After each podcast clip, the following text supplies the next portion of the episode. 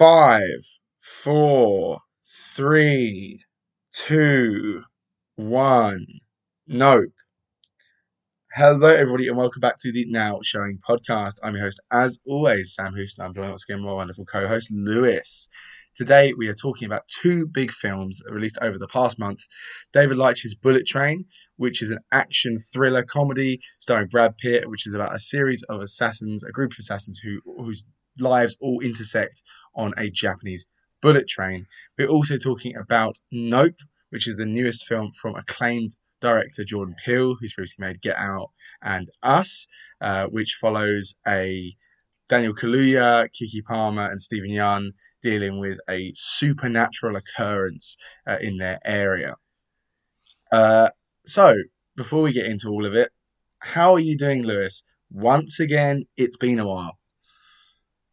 It has been a while, yeah. It's good to be back. And I'm doing well, thank you. How are you? I'm doing okay. We've obviously both been very busy. It's been a, a, a very yeah. action packed summer. Um, but yeah, same as I said the last few episodes, but we are planning to try and get to a bit more of a regular schedule. I'm away this week because of Reading Festival, but hopefully we can have an episode coming out over the next week as well. So the idea is that we're going to get back to some sort of normality. But yeah, I've been doing fine myself.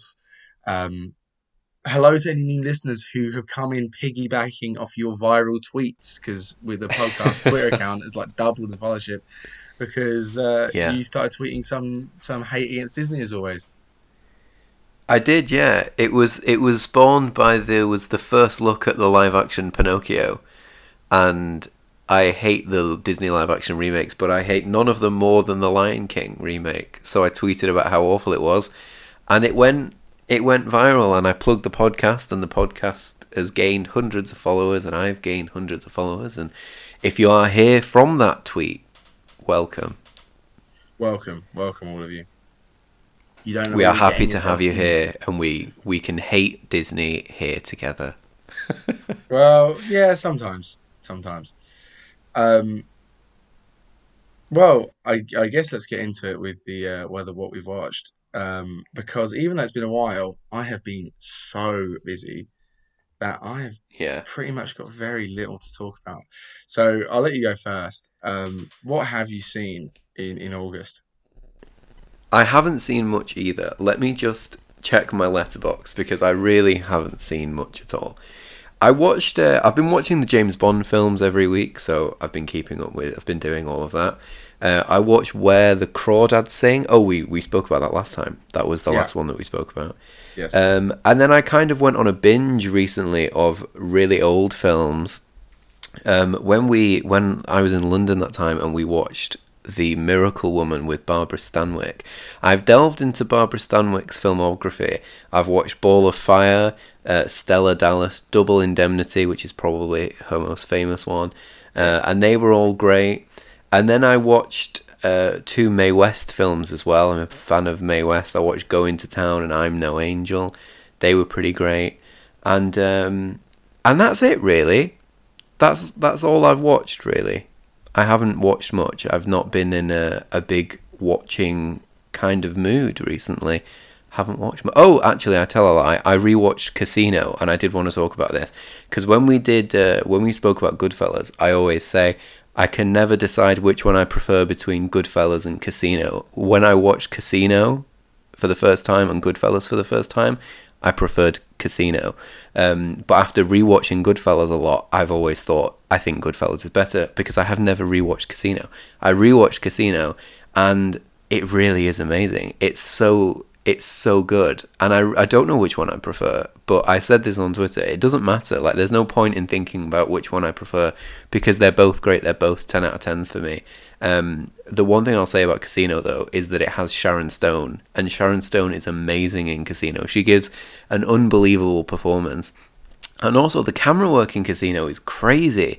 It's so not like Scorsese. There are big, sweeping camera movements. It's kind of like in Ambulance, everyone was talking about how Michael Bay discovered drones. It's like in this one, Scorsese discovered like crane shots where he just sweeps the camera across a casino, and it's it's so crazy, and it just it looks gorgeous, and I love Casino so much, and it was nice to rewatch it finally, even if it was I watched it at my dad's, who has it on DVD, a DVD copy from like the early two thousands or whenever it was, and it's it was in awful quality, um, because it wasn't on any streaming service, and I really fancied watching it, so um, but it was still great, and it has it has a very brutal. The ending of Joe Pesci's character is very brutal, and I love it. I really love Casino, and I definitely re- recommend you watch it. Okay, yeah, nice. I do actually own it on 4K. I just haven't got around to watching it yet, so um, it will be one that will be watched relatively soon. Um, so for myself, I've I've not really seen very much at all. Um, but one thing I have been doing, as we mention every week, is I've been continuing to watch Doctor Who with you. So we got to the Yeah. end of, of David Tennant's reign. Um, so we can um, we can you know we'll be talking about that in a future episode. Wink, wink, nudge, nudge. Um, but yeah, I mean, again, I've not seen very much seen very much, but TV wise, I have been watching All or Nothing, which is the Amazon, well, the latest series, All or Nothing. Um, uh, Amazon have been doing it for quite a while. Uh, I think they first started off with the All Blacks, the uh, New Zealand rugby team, but every series they look at a different sporting team, follow them through everything. You know the the training, the matches, the behind the Mm. scenes, the management, the players, all this stuff. You know, proper in depth looks. Uh, they did it with Man City in the Premier League. That was the first one in England. They did Tottenham last year. This year they did Arsenal, which is the football team I support. Or any listener probably knows that I've probably mentioned it a few times. Um, I support Arsenal, and the All or Nothing issue is on us. So within our fan base, it's been very, very talked about, and I felt like I was very much missing it. If I didn't, and it, it's super interesting. I, I haven't watched any of the previous ones except for the, Brazilian national team one, um, uh, and a bit of the Juventus one. But um, I hadn't really watched them very much. But it's a really interesting look. I think, uh, to be honest with you, I think people that that maybe not people that hated football, but people that had a, small interest in sports could probably appreciate it in general, just because it's it's very interesting. You very much can attach to the players and the management stuff. But anyone that has any real interest in football should definitely give it a go. Um, and then, obviously, any Arsenal fan, it's a must watch. But uh, yeah, really interesting. Very, I think as well. Now, because I'm so conscious of the actual events, you know, I went through it every week. Um, it's it, it, you realize how good documentary making is at that top level because you, you can see really how they pick and choose what moments to focus on to create the narrative, and it's really interesting seeing that like really it wasn't actually that bad at this point, or it wasn't really this good at this point, but you leave out a few facts. You don't lie, you just leave out a few facts here and there. And you can really create a, a feeling or a tension or a happiness that maybe wasn't as true. So it's very interesting, I think. Uh, and the editing is wonderful. So all or nothing Arsenal, that's been the main thing I've been watching. Also, I can't remember if I mentioned it last time. I don't think I did. Um, oh, actually, to be fair, last time we we didn't do um, an, uh, uh, uh, what we watched really, did we? So Not really, no. But um, big shout out to the Speed Cubers on Netflix. V- very short documentary, like forty minutes long, documentary called The Speed Cubers about Rubik's cubes and speed Rubik's cube completing. I recommend it so strongly. It made my mum cry. It's wonderful. Please go watch The Speed Cubers. A documentary about Rubik's cubes made your mum cry. yes, and you would not, you would not be surprised if you watched Speed Cubers. I'm Very I'm good. now intrigued. Very good. Very good. Uh, I um, I've also watched all the Is that- Marcel with shoes, the Shell with shoes on shorts, but I haven't actually seen the real film yet because we haven't got it in England. But yeah, I've uh, I've just remembered something else that I watched. I wasn't thinking about TV. Um, I finished Better Call Saul, which ended. You know, it's over. The Breaking Yes. Bad universe is, is over, and uh, I won't get into it because of spoilers. Uh, obviously, if you ever decide to watch it, or if anyone listening Yeah. hasn't seen the finale yet, but um, it was amazing. It was fantastic. It was the a perfect ending to this story that kind of it managed to uh, to end the story of Better Call Saul and the story of Breaking Bad in one, and it, it was incredible. And it was. Um, I do have one issue with the final series, which I feel like we we skipped over. A, there was a time jump at one point, and I feel like that time jump happened too early. Uh, I feel like we should have stayed with the characters for a bit, a little bit longer before they jumped forward to post Breaking Bad. Um, but that's really my only issue. It's a flawless series of TV. Well, it's not flawless because I've just said there's a flaw, but it's it's an amazing series of TV, and it just it's genuinely stunning, and it's uh, it's the perfect epilogue to Breaking Bad, and I definitely a- anyone who likes Breaking Bad should definitely give it a go. Anyone who hasn't seen Breaking Bad, go and watch Breaking Bad, and then come back to Better Call Saul, because even though Better Call Saul is a prequel to Breaking Bad, you need to have seen Breaking Bad first. Yeah. Okay. Nice. Um. So it's going to be hard to talk about news, really, because Yeah, it is. It's a lot of things happened, right? Um, Mm. the biggest ones, I think we can we can we can uh, we can try and focus it on. Again, we will struggle to talk about. There's probably gonna be really big things that we just completely forget. Um, there's probably like a super massive thing. By the way, I just wanted to say throughout the podcast and the ongoing months, we have we've mentioned it like a couple times. We haven't really been following the the Ezra Miller situation because even though it's in the world Yeah. of film and it's very relevant, we're always seeing stories about them. It's not really relevant to film itself, if you know what I mean. It's it's their own personal problem. They are they are a film star, but it has nothing to do with yeah, films. exactly. And obviously, we hope they get the help they need. Um, Yeah. right. So, Batgirl. That's the big one. Everyone knows about it, right? Everyone's heard about this. Um, so, Batgirl. It was was an upcoming uh, DC film in the D- DC extended universe thing, uh, DCU, uh, whatever that is, um, starring um, Leslie Grace, J.K. Simmons, Brendan Fraser, and a recurring Michael Keaton coming back as Batman. Um, unfortunately, due to tax reasons, Warner Brothers has announced that despite the fact the film was so close to being completed, uh, it is going to be it has been completely written off for tax purposes, and the film no longer exists. It and new news coming out in the last few hours, in the last few days, uh, is that the film is being completely wiped. The footage is gone, deleted forever. We will never see this film. It will never be leaked. This film does no longer it no longer exists. Um, how much of this is a, uh, how how how big of a tragedy this is for for in the name of art itself. You know how what what is the fear of this precedent being set, but also how how sad is it that regardless of the quality, a piece of art no longer exists that has been created by a, a large creative team. Yeah, I mean it is. It's awful. I wrote a, an entire article about it. Check it out if you're listening to. By the way, that was probably the most Um, leading question that any journalist has ever asked. I know, yeah. um, but yeah, it is awful. And, you know, people always say, oh, but Batgirl was going to be bad. You know, when I wrote that article about capitalism killing art, loads of people said, but Batgirl wasn't art. And I'm like, that's not the point. The Yeah. point isn't how good Batgirl was going to be. Yeah, no, it's the fact that, that people made it. Yeah, everything. It felt, you know, it's a. People think it's pretentious to say that film is art or that art is a compliment, and to say that when you say a film is art, you mean it as a compliment. But in reality, all film is art. It's an art form. You know, you wouldn't look at a painting and say that's not a piece of art just because you didn't like it. And it's the same with films. Every film is a piece of art.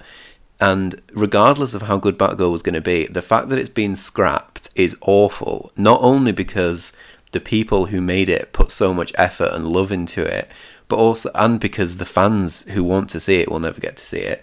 But scrapping it for tax purposes so they can write it off is so insidious.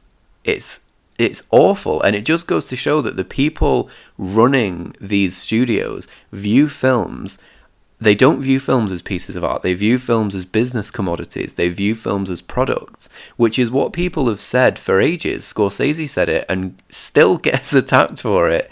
And this kind of shows yeah, it's more profitable for us to write this film off as a tax write off.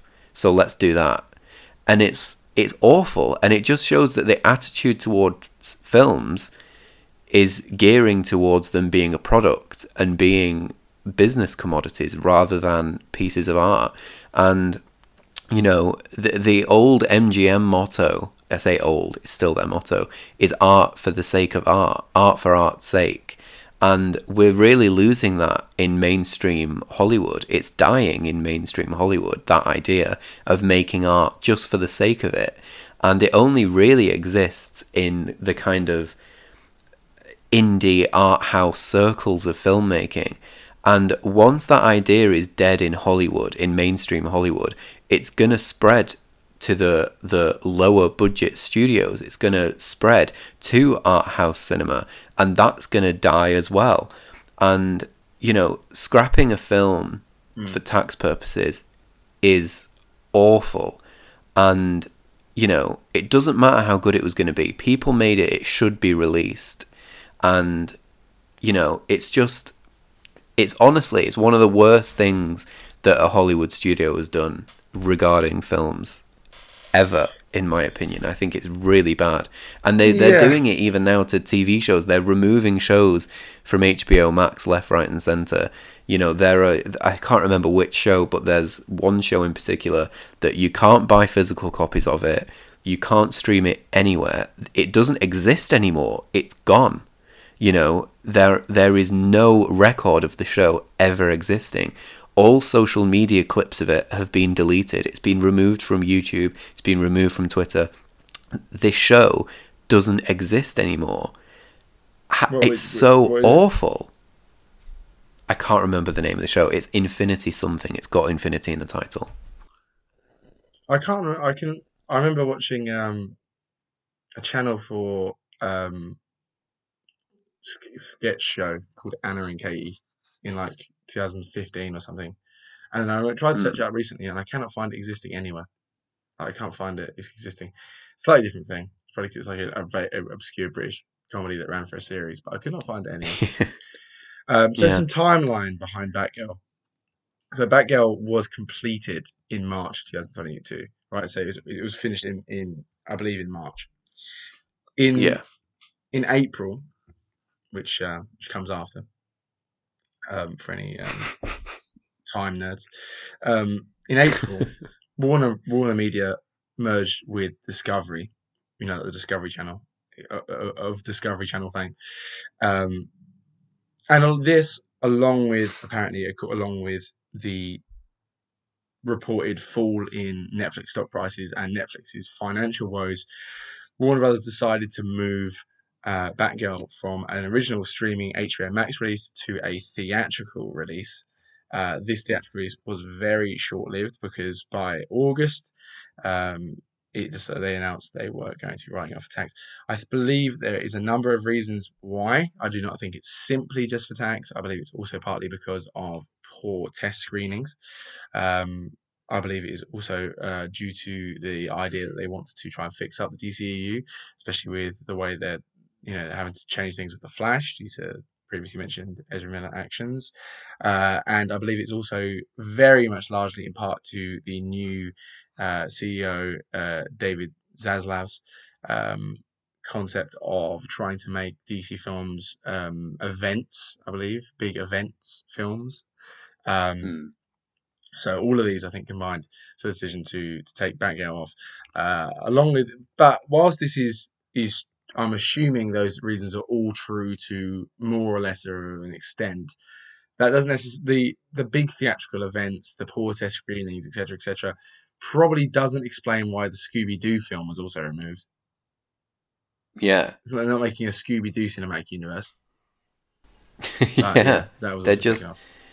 I think that all of those reasons that you've just said are just reasons to try and save face. Um, I think it, the reason they've they cancelled it is for tax purposes. If it was, I don't think they would have cancelled the film if it was, um, you know, everybody absolutely adored it and it was doing amazingly well in test screenings and it was. You know, I think I read that it got the same test. I think I read that it got the same test audience scores as the new Shazam film, Um, I, d- I think this idea that it got film, yeah, abysmal sure, but if it got audience the scores. Test screenings that that fucking Citizen Kane did, it would have been a different thing. deal, right? Shazam Well, 2 yeah. probably hasn't got very good screenings ratings anyway. But still, so- this is Warner Brothers. It's not like they're not used to make releasing awful films. They No, yeah, released exactly. Yeah, yeah, Suicide yeah, no, Squad and the, yeah, the theatrical cut of Justice League. yeah, no, so I, think the main. Re- I'm not saying that the audience scores didn't. I'm sure they played a small yeah, part, I yeah, yeah, but I think yeah, it's 95% tax purposes. Oh, I don't know. I don't know about the, the percentage, but yeah, I, I do. I do agree. I mean, I don't think that that should be a reason. Like, I'm I'm happier that the world has Morbius, right? Um, Yeah. than Morbius not existing. But yeah, um, yeah, whatever. But yeah, it- whatever it's- reasoning, it is sad, very sad. It is. It's awful, and the fact that it's Warner Brothers as well. Like it's not.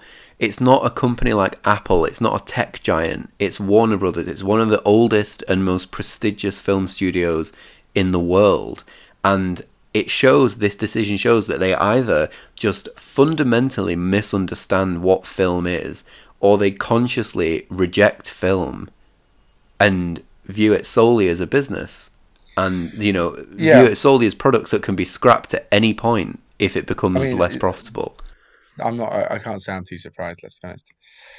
Okay, let's move on. Let's move on. Next up, Let's. some very annoying, some very sad, some very concerning news for for me in particular, uh, the two of us, which is that Cineworld, who own a, a number of different chains across the world, including obviously Cineworld in the UK, uh, have confirmed that they are looking at filing for bankruptcy in the US um, because of a four billion pound, uh, debt that was accrued during the pandemic. Now, I have a feeling that Cineworld will be okay, but I can't say that I'm not shitting myself a little bit as someone. Of course, of course. I actually have an extra concern because one of my close friends does work for Cineworld, so I hope they don't become unemployed. Um, good luck with that one later. But aside from that, I also have a Cineworld Unlimited membership and live in an. I live next to a Cineworld when I'm at my mum's house. I live near a Cineworld when I'm at my nan's house, which is where I live now. I used I used to live near a Cineworld in Wembley, and my work is next to a Cineworld in Leicester Square. So the idea of not being able to attend those four cinemas would be a colossal pain in the ass for myself. Um, but of course, you know, for the wider industry, it obviously has more important problems. But that's my selfish issue. Um, Hmm. but you know, I've got a feeling they're going to be okay, right? I I mean I hope so yeah but Yeah. you, you never know It's you the- never know I hope so Yeah, I mean, I, I'm not. I'm. Yeah, the, it's the same they own largest. picture house as well They own Picture House, of so course they do. picture houses so picture Yeah. houses could disappear that's That you know they they're one of the only cinemas in the country in the UK in big cities that show kind of indie films. I mean, my Odeon, the the Odeon, I go to an Odeon because it's closer. Um, they don't show indie films. Like I think Licorice Pizza, a big film like Licorice Pizza, got like one showing a day for about a week.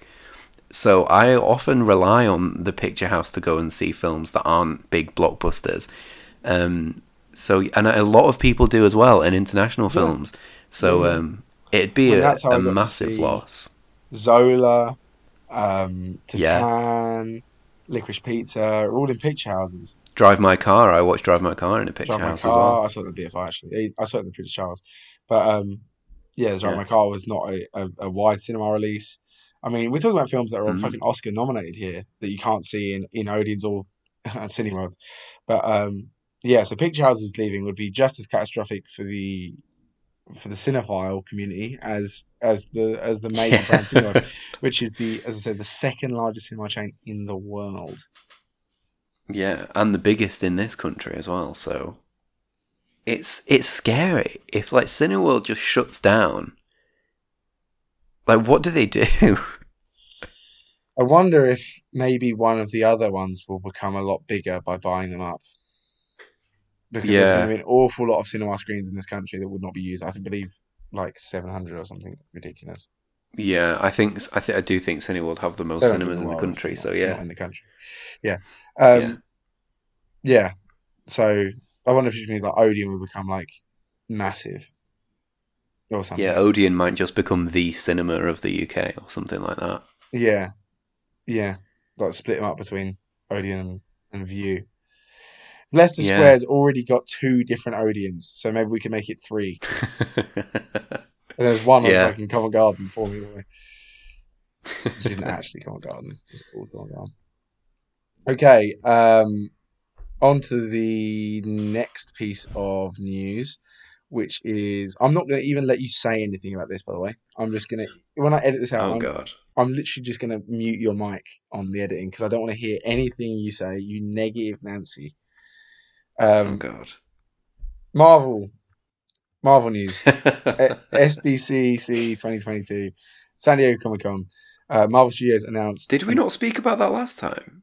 I don't believe so. No. Oh no, we didn't. We didn't. Yeah. Yeah. Um, yes. Um, if we did, I apologize.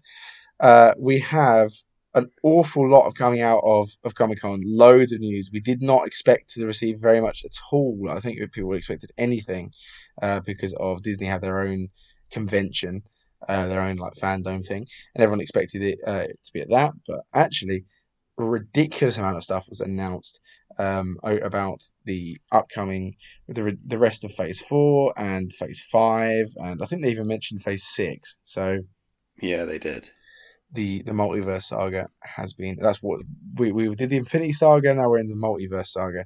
Um, further things that we already knew about, we've seen more information of, such as a Guardians of the Galaxy three trailer.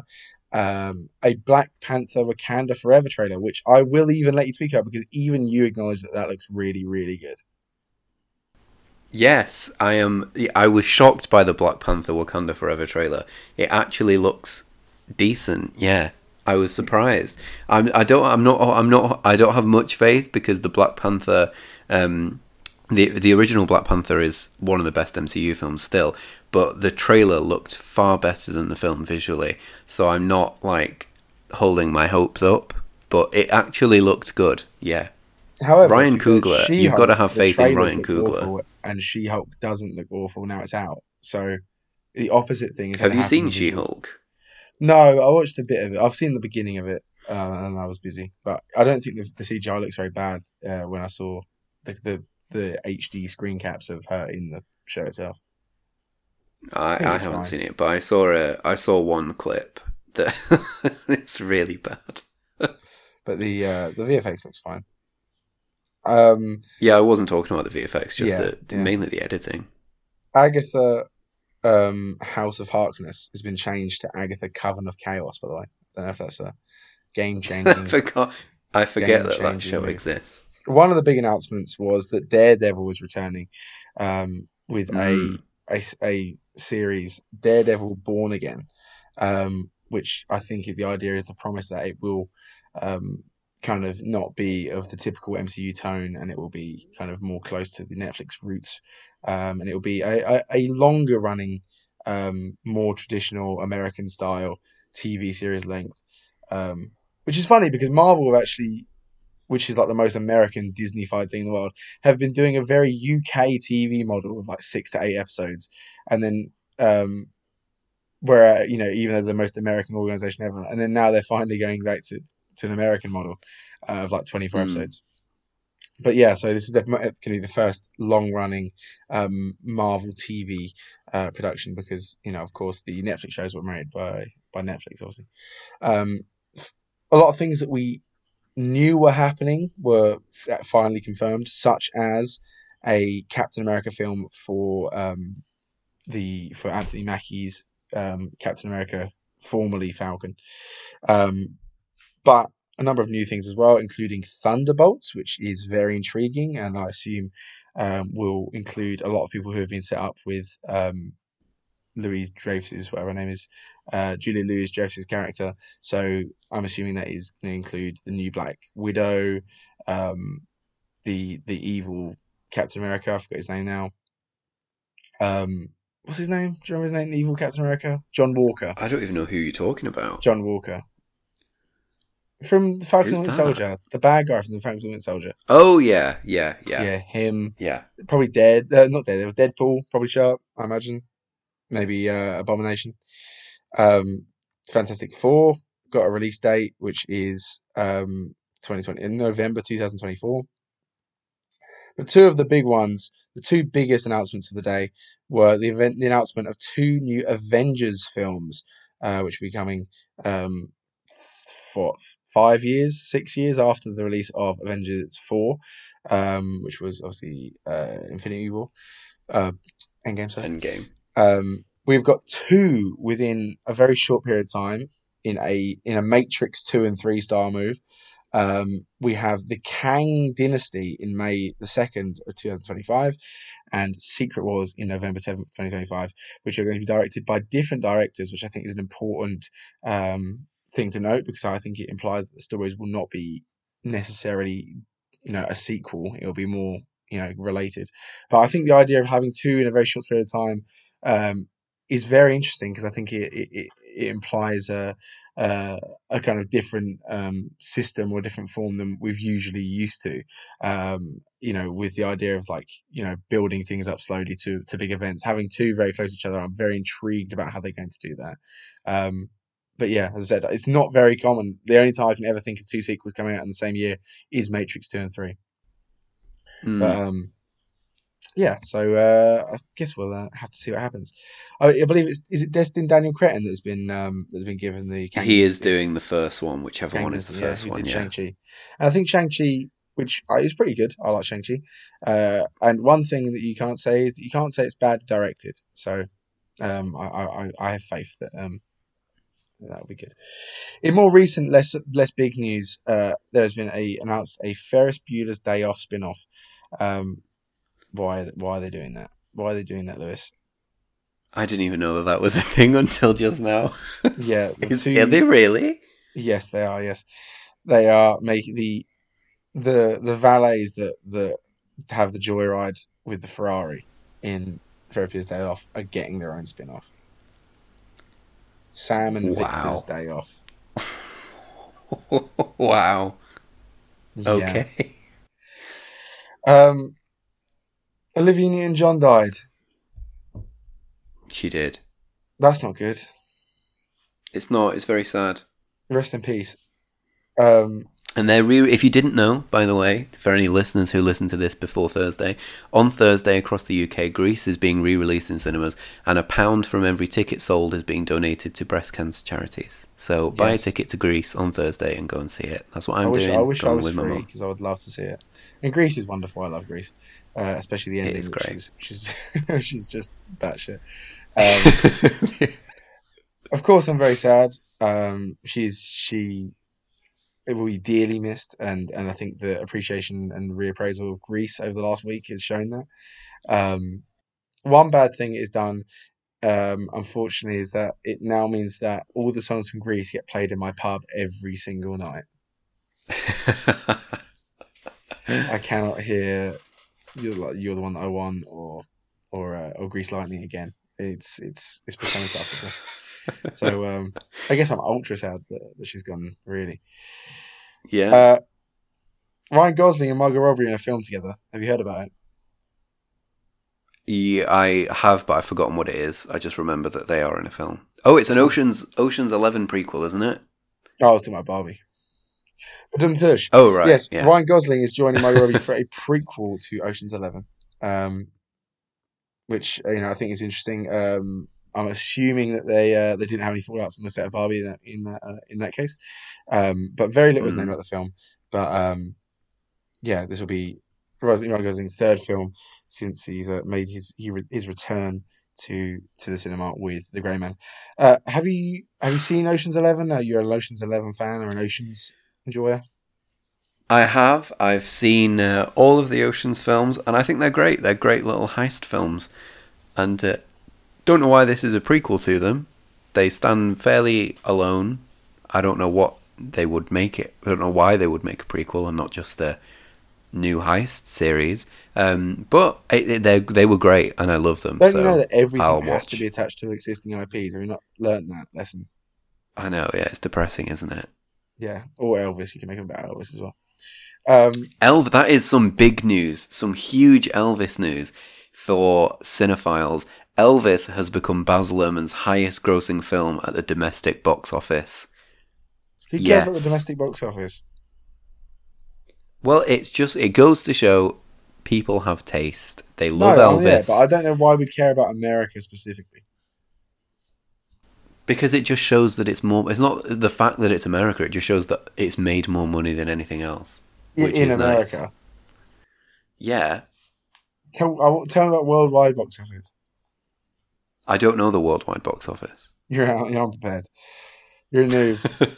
Well, Is Ocean's Eight good? Because I heard mixed things. yeah, I enjoyed Ocean's Eight. Yeah, it was. Ju- it was just as good as the. Uh, it was just as good as the other ones. I don't. I. I think a lot of the hate for it was why are they doing it with women. Um, Yes. because it's genuinely it's just a, it's a it's a solid heist film like the Ocean's films with George Clooney. They're not like masterpieces of cinema. They're just cool heist films, Can and that's what Ocean's Eight of cinema with your main star as George Clooney? Um, Batman and. Robin says yes. sorry. Batman and Robin says yes. You That can make true. a masterpiece of cinema with George Clooney in it. That is a masterpiece of cinema. Yeah, I will, I agree with you there. To be fair, the Ides of March disagrees with me. Um, Knives Out Two has got a, a release date, by the way. It's coming out in in on the twenty third of December, Yeah, I look forward to it. which is just before Christmas and just after my birthday. Okay. Oh yeah. Also, Joker. Joker Two is called something weird, right? Yeah, it's French. I can't remember what it is. It's like folie à deux. Fully a deux Means madness for two. Yeah. And Lady Gaga is official now. She's definitely in it. And it's Yeah, set in um it's set in the Arkham Asylum.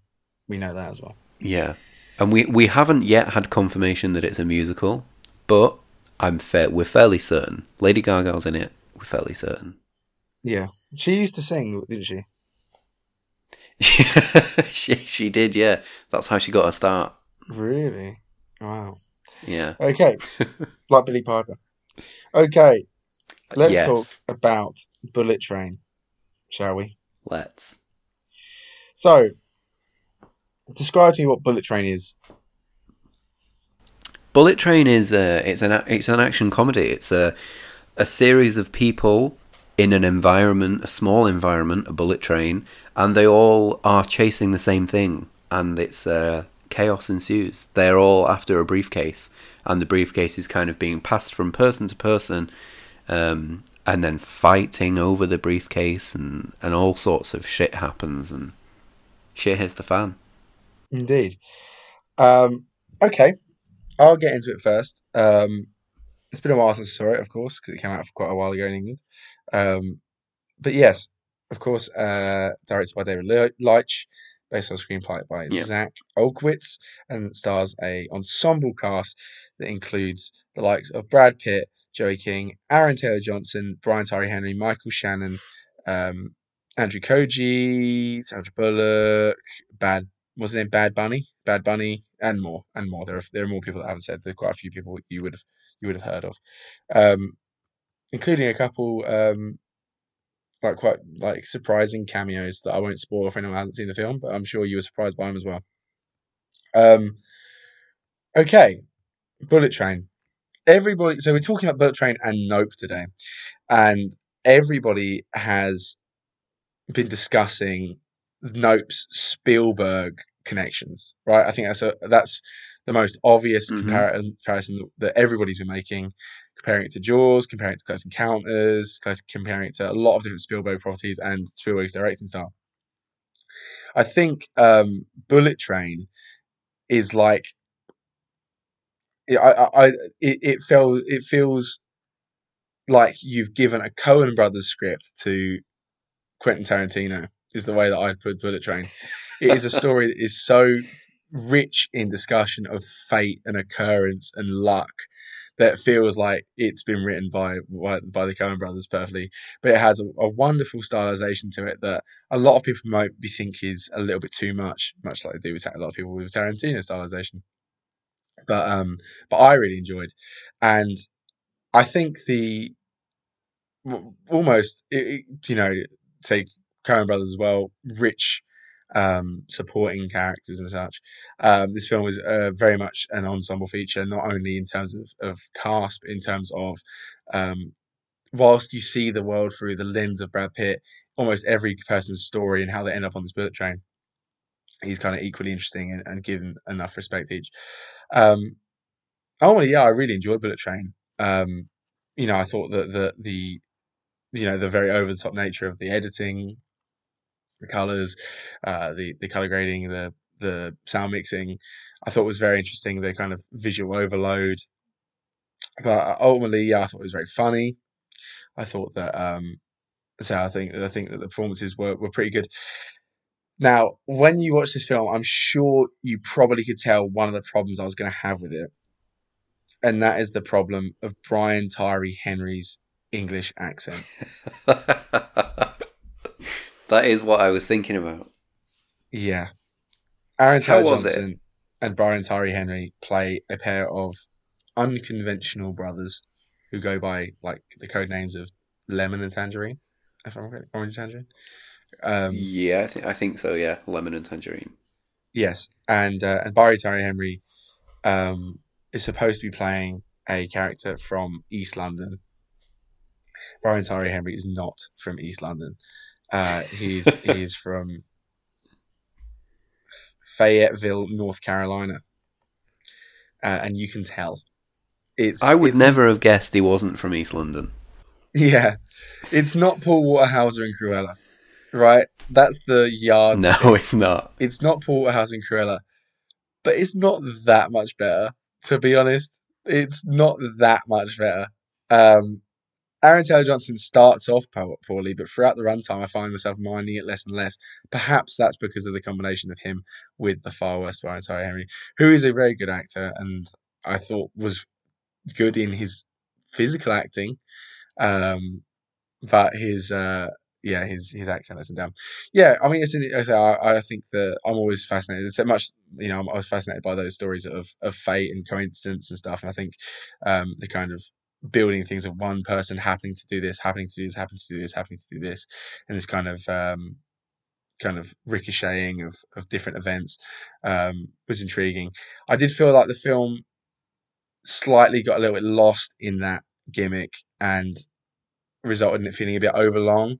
Um, the kind of second act, I was kind of starting to understand, like, okay, I get the point here. I understand. You don't necessarily need to over explain everything. We don't really need to go around the bend again. And then it led to almost the ending feeling a little bit too rushed. I think we spent a little bit more t- too much time in the center of the plot there. Um, but and and maybe the complications with the snake and such. But yeah, I thought it was an intriguing little film. Uh, I think there's probably a lot to come back to. I think it's probably very rewatchable. Uh, and ultimately, I really admire the the Japanese style of it, and I, I enjoy the editing choices. So ultimately, I'll, I'll give. Uh, I've said ultimately a lot today.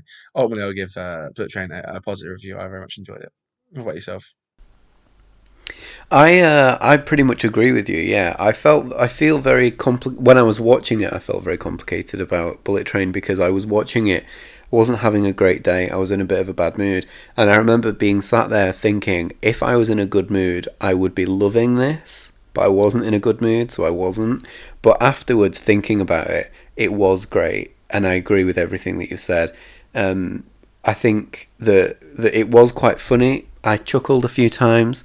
Um, the action was well done. You know, when you're in a bullet train, there's not much space for fighting. There's not much space to have a big explosive explosive action scene, and they still managed to make it engaging and and you know all the stuff that good action should be. Um, and I, I, I thoroughly enjoyed it. Yeah, I thought it was funny. The only issue I did have, similarly to you, the ending felt rushed, even though the film felt very long. The ending is way over the top. Um, I don't think it needed to go that big with the ending. Um, but it was it was you know it was an acceptable ending. But the the film itself, I thought the plot was very very interesting. You know, I liked this kind of idea of this guy Brad Pitt has been dropped in this situation and he knows nothing about it, and it's a very personal thing for everyone else. Um, which you know you learn later on in the film why it's so why he feels so lost in this. Um, it, it's such a personal story for everyone else, and um, and yeah, I think it's great. The the fact that they they managed to make the action visually interesting, you know, the bright colors, the neons, and the the, the camera work in such a tight space.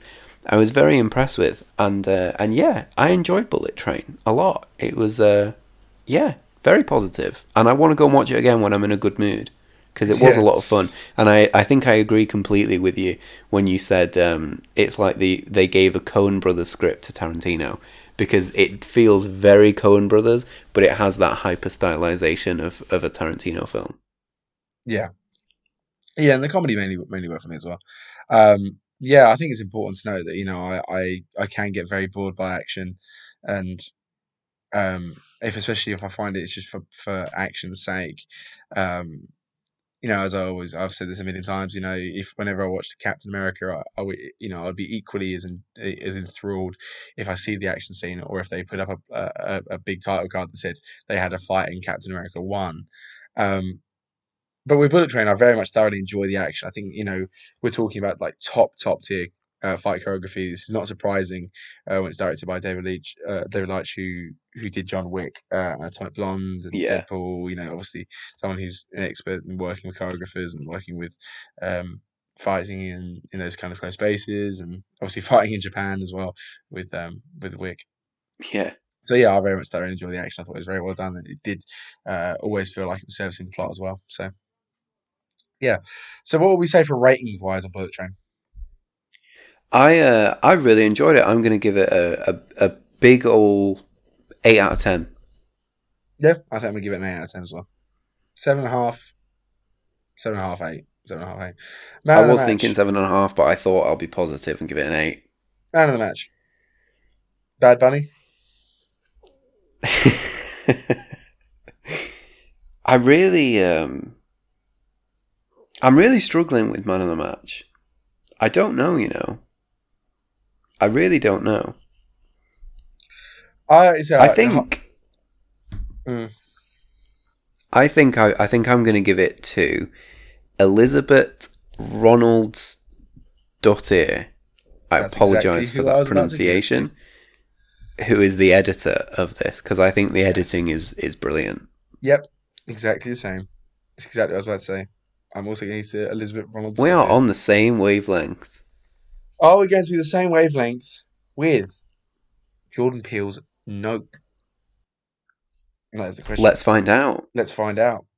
Nope, one of the most eagerly anticipated films of the year, of course, because it comes from director and writer Jordan Peele of Get Out and Us fame, and sees him reuniting with Get Out star Daniel Kaluuya, who is joined by Keke Palmer, Steven Yeun, Michael Wincott, and Brandon Perea, and follows Kaluuya and Palmer as siblings who try and film a UFO they see flying above their ranch as they are they are Hollywood horse um what are they called wranglers uh, and and produce horses for Yeah. the film industry. It's it got a bit of uh, cinephile extra interest as the characters are portrayed as the uh, relatives, the great great grandchildren or great great great grandchildren of um, the jockey from um, the first ever motion picture, um, the Muybridge. I forgot what it's called now, but the Muybridge moving picture of the the person on the horse. Yeah, the horse Um, thing. Yeah. So, uh, and it also coincides with a subplot of Steven Yeun, uh, who was a former child star who uh, who witnessed a. I'm not going to go into too many details, but witnessed uh, a traumatic event uh, on set as a kid. So, you you're a, a big Get Out enjoyer, as as I am. I am. I loved Get Out. Yeah, I'm assuming I haven't seen Us. Disclaimer: haven't 'cause seen you- Us. Mhm. That's not surprising. I won't be watching Us because it's too scary. You don't know it's too scary, do you? You've seen it. I I've seen it enough to know that it's too scary for me. Right. Well, I'm sure you were slightly apprehensive about Nope coming into it, right? I was. I I think it's fair to say it, you you weren't you didn't have much to be worried about. It's not It's not a very scary film, is it? No, this it, it wasn't scary at all. I It's a was I was watching fiction- it and It's a science fiction horror that focuses more. It's a psychological horror for sure, in the same way that Get Out is, but you're never scared by Get Out. Um, it's yeah, I was more scared by how scared I might be. I was never scared by Yeah. anything on the screen. It's called a science fiction horror film. I don't want to say science fiction disaster film is a better description of the film.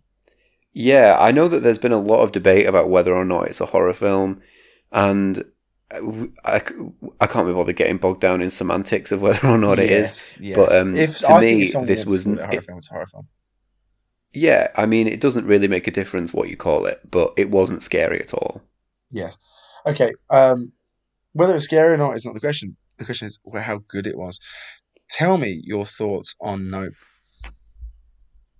Well, I uh, I'll give a bit of background because a few weeks ago you spoke about how you can never go into a film unbiased. Everyone has a bias when it comes to films they're watching, and that's kind of how I went into Nope because when I saw Get Out, I I think I thought and I think that Get Out is really something special. Like that is a genuinely remarkable film.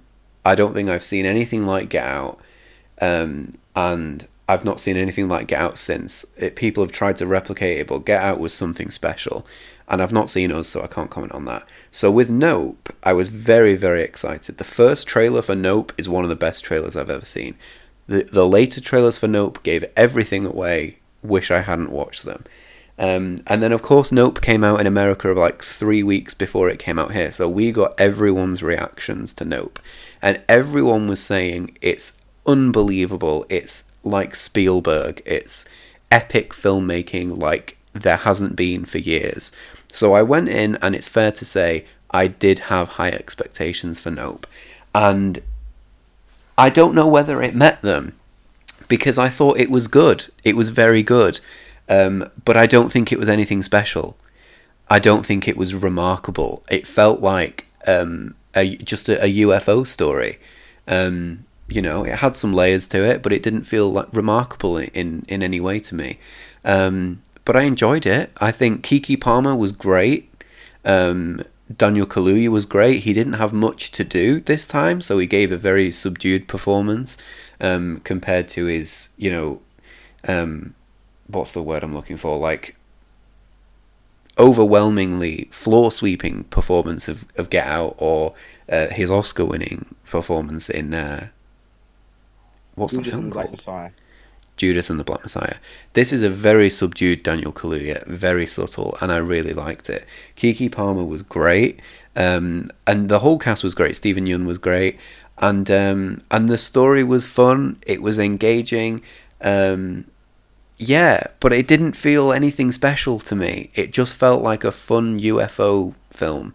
You know, when people were saying this is like Spielberg, with you know Jordan Peele is the new Spielberg, and I'm watching it and I'm thinking, how, you know, I, it, this it, it's it's a it's a good film and I enjoyed it, and I feel like I'm being negative in my review, even though I enjoyed it, and I'm gonna give it a positive rating because I really enjoyed it but I don't see why people were saying this is special, this is remarkable filmmaking.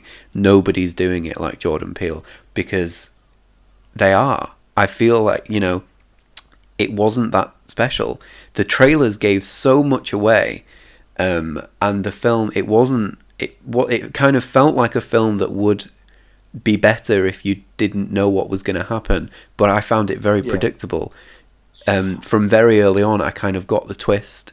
Um, it felt very uh, not by the book, but predictable, and um, and there there weren't any moments that scared me.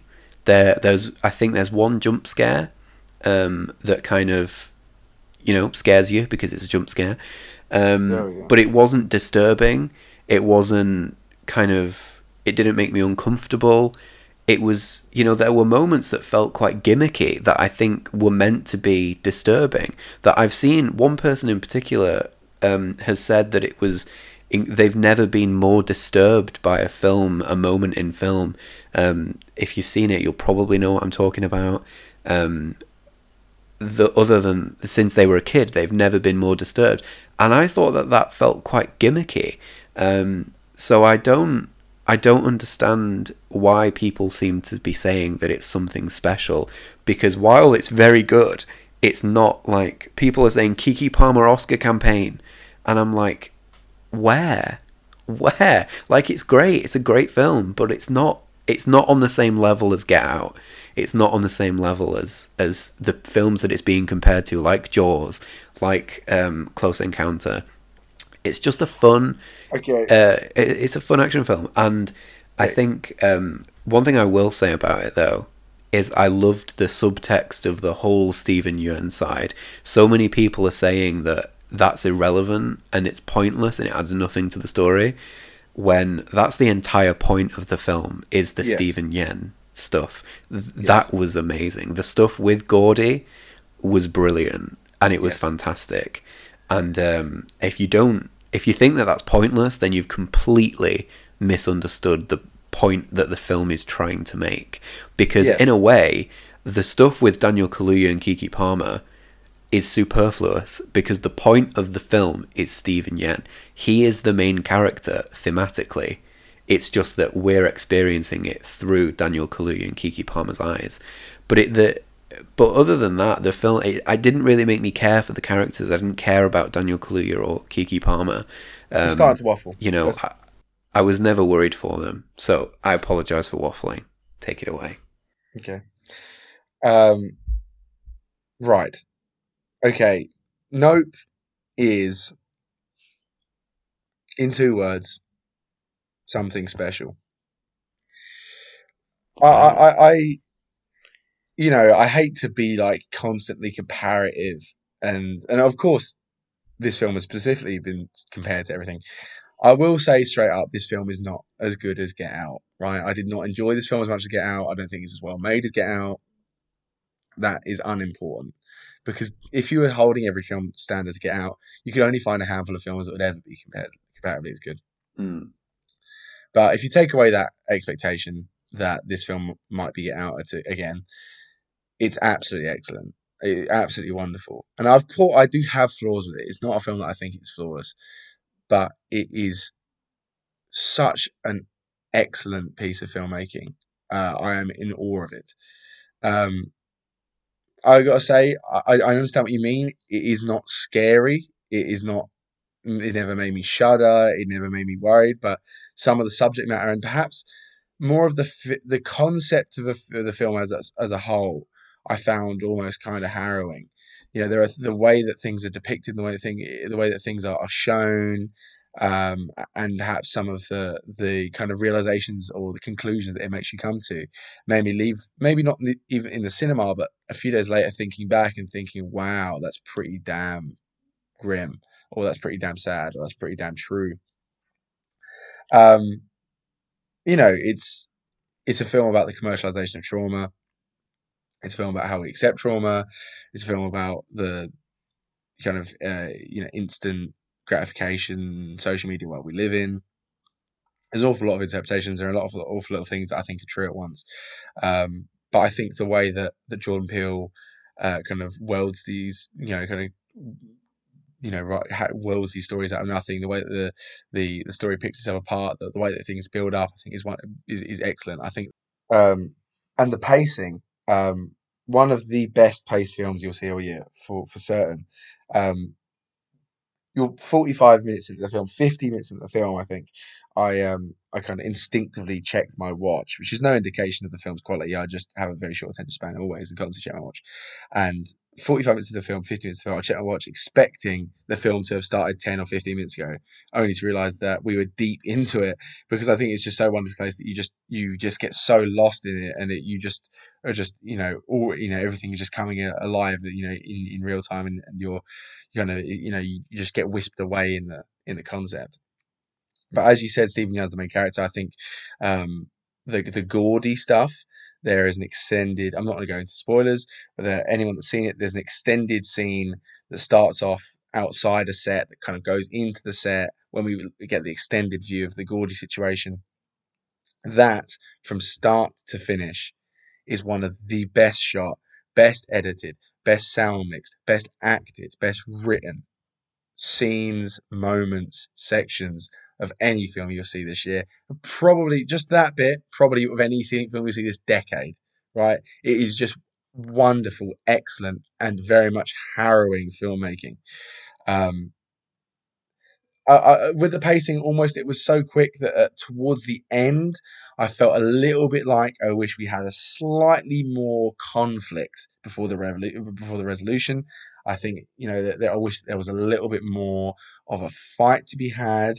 Um, but I thought that a lot of the things that were done and the kind of twist surprises I thought were very interesting and a really interesting way to go with the genre. Uh, and the fact that I felt, you know, the comparison Spielberg stuff going into it, I would not have expected this film to be more Jaws than it was Close Encounters. The way that that happens is a very interesting sci-fi concept that I was fascinated by.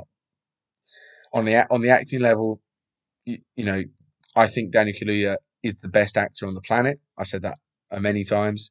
I think there's no human being that I'm more certain will deliver when you give him a script.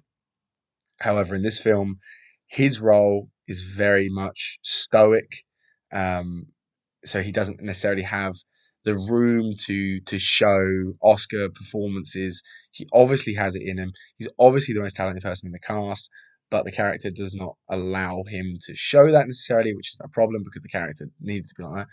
But in this film, Keke Palmer is fucking excellent. She is wonderful. And I don't know if a film like this cat will be doing well. The fact that Get Out was so and Us was so popular and didn't get enough awards recognition, maybe even thinks that they might retrospectively give this award recognition to try and make up for it. But I think Keke Palmer deserves um, an Oscar campaign for sure. I think she's wonderful technically flawless. You know, that say the you know the the the editing's wonderful, the cinematography is great. I love the fact that this film features a cinematographer as a main key key actor, key character. I think it's, it's you know yeah. nice that that's in there.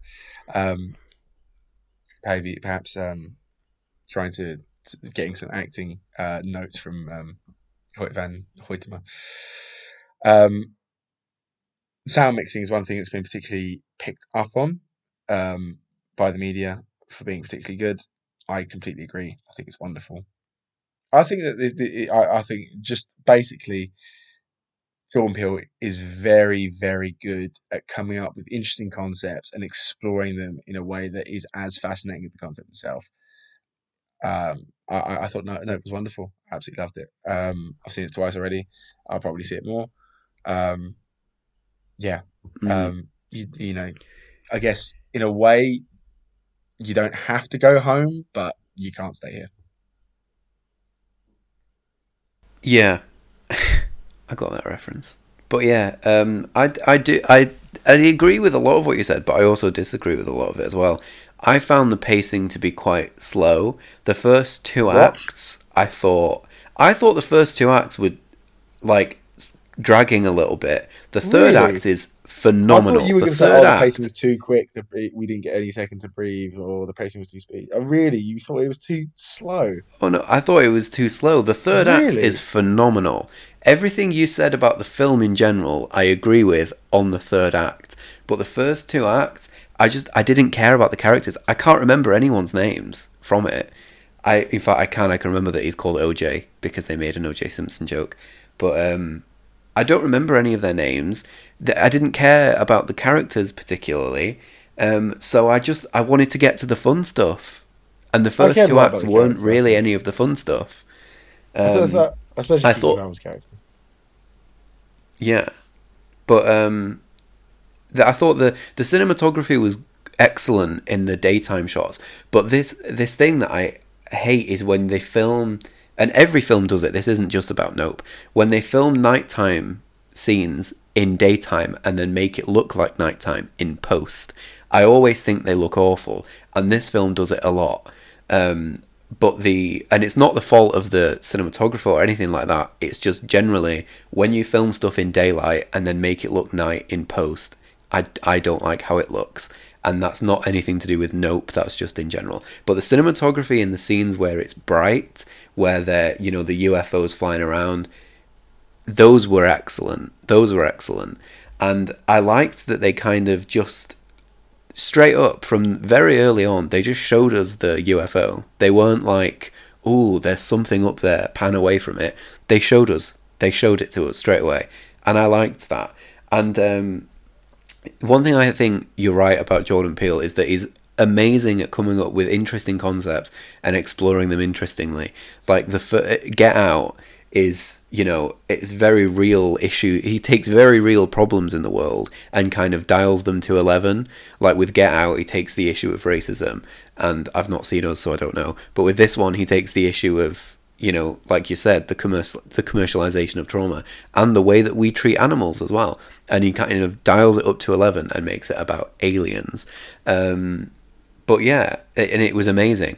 But I never felt invested in it. It just felt like a good, decent film. I don't think that it was any kind of, you know, I enjoyed it just as much as I enjoyed Bullet Train.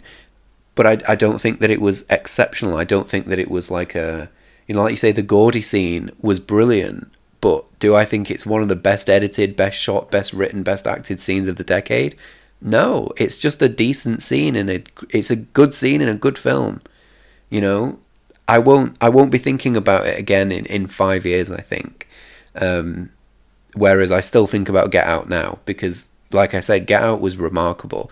I don't think I'll be thinking about Nope in five years, other than as part of Jordan Peele's filmography. Well, oh, and another thing as well that I forgot to say. I forgot to say this as well. The sound mixing. The sound mixing with the alien was great, obviously. And I don't know whether it was just my cinema but I thought the sound mixing, I, I, the fact that everyone's praising it makes me think it was an issue with my cinema because I thought the sound mixing was really weird and bad because the the dialogue scenes, not the alien, it sounded great with the alien, but the dialogue scenes sounded so echoey. It sounded like there were two audio tracks on top of one another, and I could hear them both at the same time. well, I think so pretty, uh, that sounds like a. I didn't notice that at all, so I wonder if that is just a cinema thing that that this is what I'm thinking when I came out of the cinema and everyone was saying the sound mixing is amazing. If this doesn't get a best sound nomination, I will kill myself. And I was like, I thought the sound mixing was yeah. actively hindering it. Yeah, so I, am guessing it's an issue with my cinema. And another thing that I'll say as well before we wrap up is I think this is a film that you need to see on a, the biggest screen possible. Yes, because I was I was uh, I was very nervous about seeing it because it's horror um, so I went to see it on a normal screen, didn't see it in IMAX, which I normally would, and felt quite underwhelmed by the visual impact of it. The epicness that everyone had been describing was missing. And I feel I'll watch it again for two reasons. I'll watch it again so I'm not constantly shitting myself at what might be about to happen, so I can actually sit back and just enjoy it. And I'll see it again in IMAX, and maybe I'll change my mind because it feels like a visual spectacle of a film but it was just missing the spectacle. And I don't know whether that was just because I was seeing it on a normal cinema screen rather than IMAX. But then again, a film shouldn't be underwhelming when you see it on a cinema screen compared to IMAX. You know, yeah. films that are amazing in IMAX are still great on a standard screen.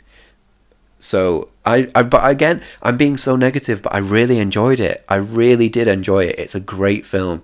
Go and watch it. Yes. Yeah, you're a loser.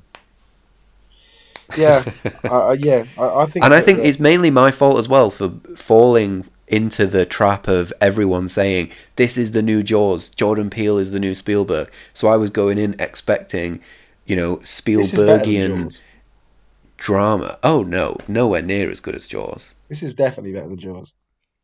No, not not to me. Oh, it's this not is revolutionary. Like Jaws, this doesn't exist without Jaws. Therefore, Jaws is like more important. Yeah. In the same way that Matrix Four is better than Matrix One it's I enjoyed this more. I completely for sure. disagree.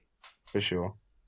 Um, I, I, I also think that Jordan Peele. But again, I really enjoyed it. I've, it's great, but I feel like I shouldn't have. If you go in blind without any expectations, you'll have a great time. But um, if you go in thinking you're going to get Spielbergian drama, horror, sci-fi that you know should sweep the Oscars, they're not making films like this anymore. Then you'll be a little bit underwhelmed, like I was. I do think I do think it should get a lot of Oscar nominations. I um, I also think that the TMZ section, which we haven't really mentioned, um, was very mm. very good as well. I very much enjoyed that. I thought it was a very interesting way of doing it, and um, very creepy. Um, Yeah. yes. Um, yeah. But the I- one thing that is baffling me is the amount of people who are saying the Gordy plotline is pointless. Like that's the yeah, entire it's the whole point film of the with film. really. It's almost like that's that Shaun of the Dead section where it, he just says the whole plot at the beginning. Yeah, like that, you know. Yeah, It's like this is the film. What you're watching is this film. This this section. Yeah. For for two hours, that's what you're watching. yeah. It's like it's that is the, everything that Nope has to say is in that two minute scene. How Yeah. can you think that it's pointless? And the scene where Steven Yeun is, you know, he has this monologue about how they recreated one of the most traumatic moments of his life on SNL, and he's laughing about it. I was watching that and I was like, "This is amazing." That was um, that was so well mm. written. That scene mm. when he's mm. laughing about how funny the SNL skit was. That was so well written, and Steven Yeun's performance. Yeah, Stephen so Yen was So, so excellent sad. in this. Yeah, Yeah. It is. Yeah, yeah. Wonderful. I I think with Jordan Peele and Robert Eggers, we we have we're in good hands. We're in good hands. Them two. Yeah, Horror, n- not necessarily horror, but around the subject. Nor you know, he, you know what Eggers is doing with his Nordic stuff. Yeah, it's just uh it's just it's yeah. I, I'm a big I'm a I'm a big fan. Um, I think you can also tell that he's a comedian first as well because I think this film was very funny. Oh yeah, Um, it, it was very funny. Yeah. especially Keke Palmer's character. Um, Mm-hmm. and Brandon Perea's character. Okay, um, so after that, pretty, I'd say decently scathing review, despite it being positive. What would you, what would you, um, what would you give this? I'm guessing I'd give this a solid eight out of ten. that is not an eight out of ten review, you fucking loser. It is an eight out of ten review. This is what I mean. My review, I was just saying how it compared Lewis, to what I Since expected this going episode has in. come out, Lewis has decided to change his his rating to seven. No, it's an 8 out of 10. It's a great film. I was just talking about my expectations. My expectations going in, which I understand I'm should be give it a irrelevant, 10, but they're not I've just talked about how it's amazing and it's wonderful, and I'm going to give it like a nine or an eight and a half. I'm well, giving, that's fine. We can rate I'm films giving- on different scales. We're not using the same scale. We're using our I own think scale. you're a loser. I think you're an absolute loser. I know you do, but I'm a loser who gives Nope an 8 out of 10, even though I spent a I'm- lot of time being negative about I'm it, giving Nope even though I loved it. 10. I'm giving Nope a nine out of ten, but my nine out of ten is way more than one more than his eight. So take that with a pinch of salt. It's not because they're different scales, they're different scales. I'm going to punch you in the face. you gave it an 8 out of 10 on your scale. I gave it an 8. You gave it a 9 out of 10 on your scale. I gave it an 8 out of 10 on mine. Who's the man that you stupid bitch? but I did love it. I really I did. I a enjoyed fuck, it. What's I man was of the just match? my man of the match. I think my man of the match has to be either Hoyt van Hoytema or Steven Yeun, and I don't know who. I think I'm going to go with Steven Yeun because I didn't like the nighttime cinematography. I am going to give it. In fact, no, I'm going to go with Hoyt van Hoytema. I really liked Hoyt. I really enjoyed the cinematography. Hoyt van Hoytema is a absolute boy, mate. Um, Yeah. I am going to give it to Jordan Peele for the screenplay. I think it's a really interesting subject matter. I think it's a really well written um, piece of work. I think Mm. the dialogue is very, very believable. Very, very. You see a lot of the the the if there's any horror elements, it's in there. Um, I think it's very, very sad moments, very, very funny moments. Uh, yeah, so I'm going to give it to to Jordan Peele for his screenplay.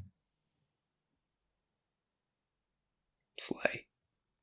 Lovely. Slay. What a, what a great episode. Another great episode of the Now Show podcast completed, guys. Yeah. Next time, I really, No. I feel bad now. I really liked Nope. I really did. You I'm should sorry for bad. ranting about how You've much I a I bad disliked it because I didn't. I really liked it. I did. I Did was just though? all I'm saying is everyone was saying you it's the best black thing ever. directed it? No. it's a great film. I just everyone was saying it's the best thing ever. It's an epic cinema. It's Spielberg. It's it's you know no one does horror better than Jordan Peele.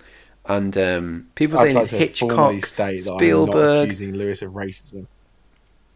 Yeah, thank you for clarifying that.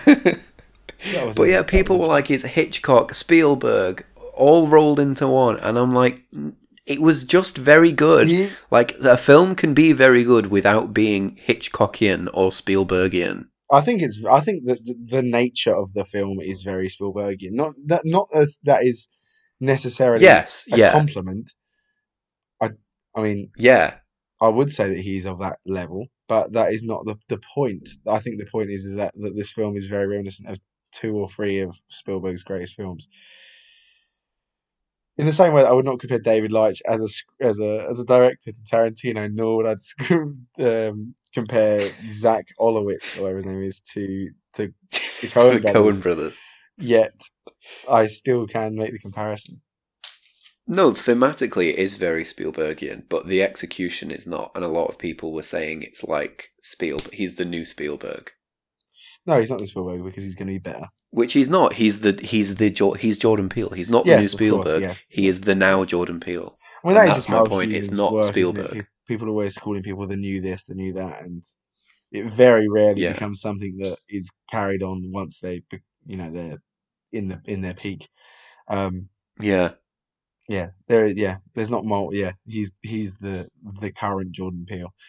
Um, yeah. Long may he be the current Jordan Peele. I'm very excited for whatever he makes next because I think he's wonderful and I don't hate him like Lewis.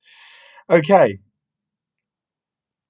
Next up on the Now Showing fucking podcast, we should be talking about the first four series of a little show I call Doctor Who.